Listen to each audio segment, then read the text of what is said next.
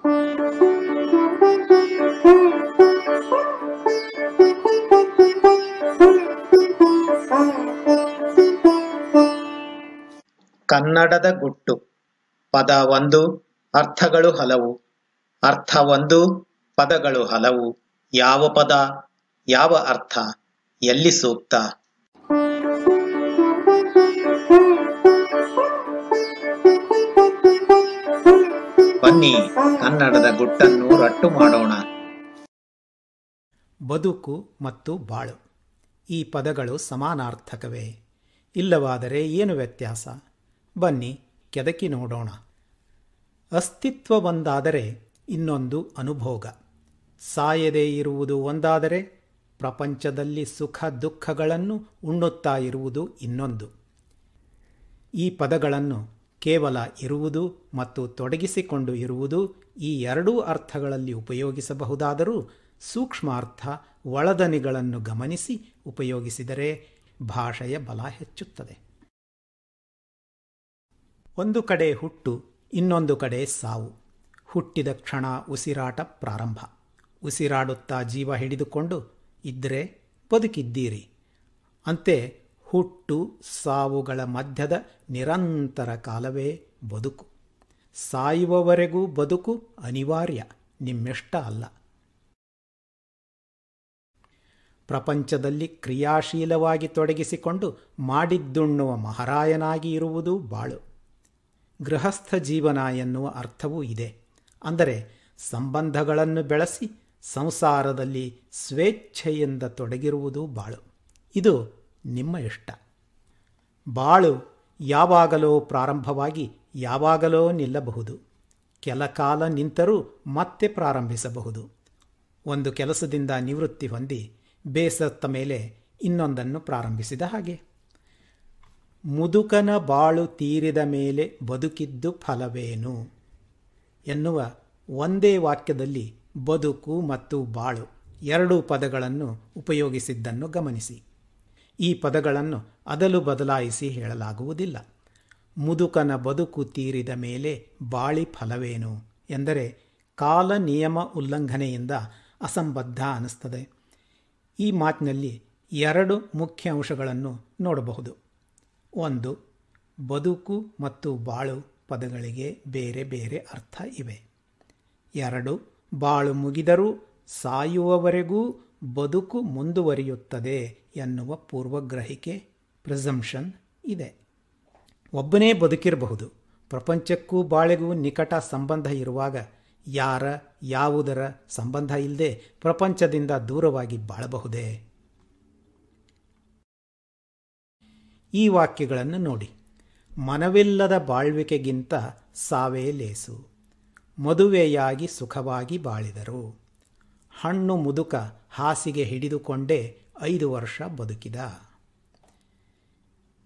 ಮತ್ತೊಮ್ಮೆ, ಮನವಿಲ್ಲದ ಬಾಳ್ವಿಕೆಗಿಂತ ಸಾವೇ ಲೇಸು. ಮದುವೆಯಾಗಿ ಸುಖವಾಗಿ ಬಾಳಿದರು. ಹಣ್ಣು ಮುದುಕ ಹಾಸಿಗೆ ಹಿಡಿದುಕೊಂಡೇ ಐದು ವರ್ಷ ಬದುಕಿದ. ಇವುಗಳಲ್ಲಿ ಬಾಳು ಬದುಕುಗಳನ್ನು ಬದಲಾಯಿಸಿದರೆ ಆಗುವ ಹಾಸ್ಯ, ಅಪಾರ್ಥ, ಸೂಕ್ಷ್ಮ ಅರ್ಥಭೇದಗಳನ್ನು ಗಮನಿಸಿ. ಬದುಕು ಜಟಕಾ ಬಂಡಿ. ಇಲ್ಲಿ ಬಾಳು ಜಟಕಾ ಬಂಡಿ ಅನ್ನಲಿಕ್ಕೆ ಆಗೋದಿಲ್ಲ. ಪ್ರಪಂಚ, ಸಂಸಾರ, ಸಂಬಂಧಗಳಿಗೆ ಅಂಟಿಕೊಂಡ ಬಾಳು ಬರೀ ಮಾಯೆ.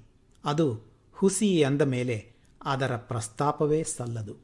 ಹುಟ್ಟು ಸಾವುಗಳ ಮಧ್ಯ ಏನು ಮಾಡಬಲ್ಲಿ ಎನ್ನುವುದು ಸಂಪೂರ್ಣ ವಿಧಿಯ ಕೈಯಲ್ಲಿದೆ ಎನ್ನುವ ತಾತ್ವಿಕ ನೆಲೆಯಲ್ಲಿ ಇದನ್ನು ಹೇಳಿದ್ದಾರೆ ಮಾನ್ಯ ಡಿ ವಿ ಗುಂಡಪ್ಪ ಅವರು.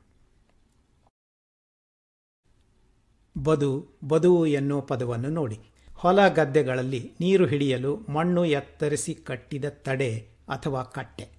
ಬದುವಿನಲ್ಲಿ ನೀರು ಹಿಡಿದಿಟ್ಟಂತೆ ಮೈಯಲ್ಲಿ ಜೀವ ಹಿಡಿದುಕೊಂಡು ಇರುವುದು ಬದುಕು. ಆ ನೀರು ಸುಮ್ಮನೆ ಬತ್ತಿ ಹೋಗದೆ ಬಳಕೆಯಾಗಿ ಬೆಳೆ ಕೊಡುವಂತೆ ಪ್ರಯೋಜನಕಾರಿಯಾದರೆ ಅದು ಬಾಳು. ಬದುವಿಗೂ, ಬದುಕಿಗೂ ಪದಹುಟ್ಟ ಅಂದರೆ ಎಟಿಮೊಲಾಜಿಕಲ್ ಸಂಬಂಧ ಇಲ್ಲದಿದ್ದರೂ ಇದೊಂದು ಸೂಕ್ತವಾದ ಹೋಲಿಕೆ. ಬಾಳ್ತೆ, ಬಾಳ್ಕೆ, ಬಾಳ್ವೆ, ಬಾಳುವೆ, ಬಾಳ್ವಿಕೆ, ಬಾಳುವಿಕೆ ಇವು ಜೀವನದ ಶೈಲಿ, ಸ್ಥಿತಿ, ಏಳ್ಗೆಗಳನ್ನು ಸೂಚಿಸುತ್ತವೆ. ಲಾಭ, ಪ್ರಯೋಜನ ಎನ್ನುವ ಅರ್ಥಗಳು ಇವೆ. ಅಂದರೆ ಬದುಕಿನಿಂದ ಲಾಭ ಅಥವಾ ಪ್ರಯೋಜನ ಆದರೆ ಅದು ಬಾಳ್ತೆ. ಲಾಭ ನಿಮಗಾದರೆ ಒಳ್ಳೆಯದೇ. ಬೇರೆಯವರಿಗೂ ಆದರೆ ಇನ್ನೂ ಒಳ್ಳೆಯದು. ಬಾಳಿಕೆ.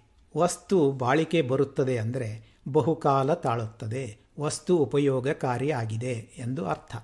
ಹಾಗಾದರೆ ಪ್ರಯೋಜನಕಾರಿಯಾಗಿ ಹೊಂದಿಕೊಂಡು ಬಾಳುವೆ ಮಾಡಿದರೆ ಬಾಳಿಕೆ ಖಚಿತ.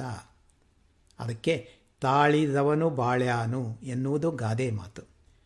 ಅದರ ಜೊತೆಗೆ ಬಾಳಿದವನು ತಾಳ್ಯಾನು ಅಂತಲೂ ಹೇಳಬಹುದು.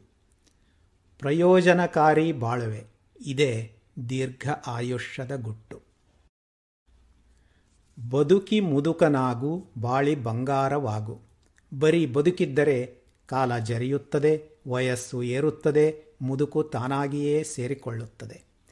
ಪ್ರಪಂಚದಲ್ಲಿ ಮುಳುಗಿ ಬೇರೆಯವರಿಗೆ ಬೇಕಾದಾಗ ಬದುಕು ತಾನೇ ಬಂಗಾರವಾಗುತ್ತದೆ. ಬಾಳಲು ಬದುಕಿರಬೇಕು, ಬರೀ ಬದುಕಿರಲು ಬಾಳಬೇಕಿಲ್ಲ. ಒಂದು ರೀತಿಯಲ್ಲಿ ಬದುಕು ಮುಗಿದರೂ ಬಾಳಿರಬಹುದು. ಇದೇ ಬಾಳಿಕೆ. ಬದುಕಿದ್ದಾಗ ನಡೆಸಿದ ಬಾಳುವೆಯ ಕರ್ಮಗಳ ಅನುಸಾರ ತೀರಿಕೊಂಡ ಮೇಲೂ ಜನರ ಮನಸ್ಸಿನಲ್ಲಿ ಜೀವಂತವಾಗಿದ್ದು, ನಿಮ್ಮ ಉನ್ನತ ವಿಚಾರ ಆಚಾರಗಳಿಂದ ಆದರ್ಶವಾಗಿ ಅವರನ್ನು ಪ್ರಭಾವಿಸುತ್ತಾ ಅವರ ಜೀವನದಲ್ಲಿ ಬೆರೆತು ಬಾಳಬಹುದು. Rama, Krishna, Shankara, Buddha, Basava, Gandhi, Aristotle, Galileo, Aryabhata, Darwin, Einstein, Ashoka, Visvesvaraya, Purandaradasa ಹೀಗೆ ಬದುಕು ಮುಗಿದರೂ ಬಾಳುತ್ತಿರುವ ಮಹನೀಯರ ಉದಾಹರಣೆಗಳು ಅಗಣಿತ. ಅಂತೂ ಕನ್ನಡಿಗರಾಗಿ ಹುಟ್ಟಿದ ಮೇಲೆ ಕನ್ನಡಿಗರಾಗಿ ಬಾಳುವಿರೋ, ಬದುಕುವಿರೋ ನೀವೇ ನಿರ್ಧರಿಸಿ. ನಿಮ್ಮವನೇ ವಿಶ್ವೇಶ್ವರ ದೀಕ್ಷಿತ. ಕನ್ನಡ ಕಲಿ, ಕನ್ನಡದ ಗುಟ್ಟು, ಬಿತ್ತರಿಕೆ ಐದು, ವರ್ಷ ಎರಡು ಸಾವಿರದ ಇಪ್ಪತ್ತು, ಸಂಖ್ಯೆ ನಾಲ್ಕು, ಡಿಸೆಂಬರ್ ಎರಡು ಸಾವಿರದ ಇಪ್ಪತ್ತು. ಸಂಗೀತ, ಆಕಾಶ ದೀಕ್ಷಿತ.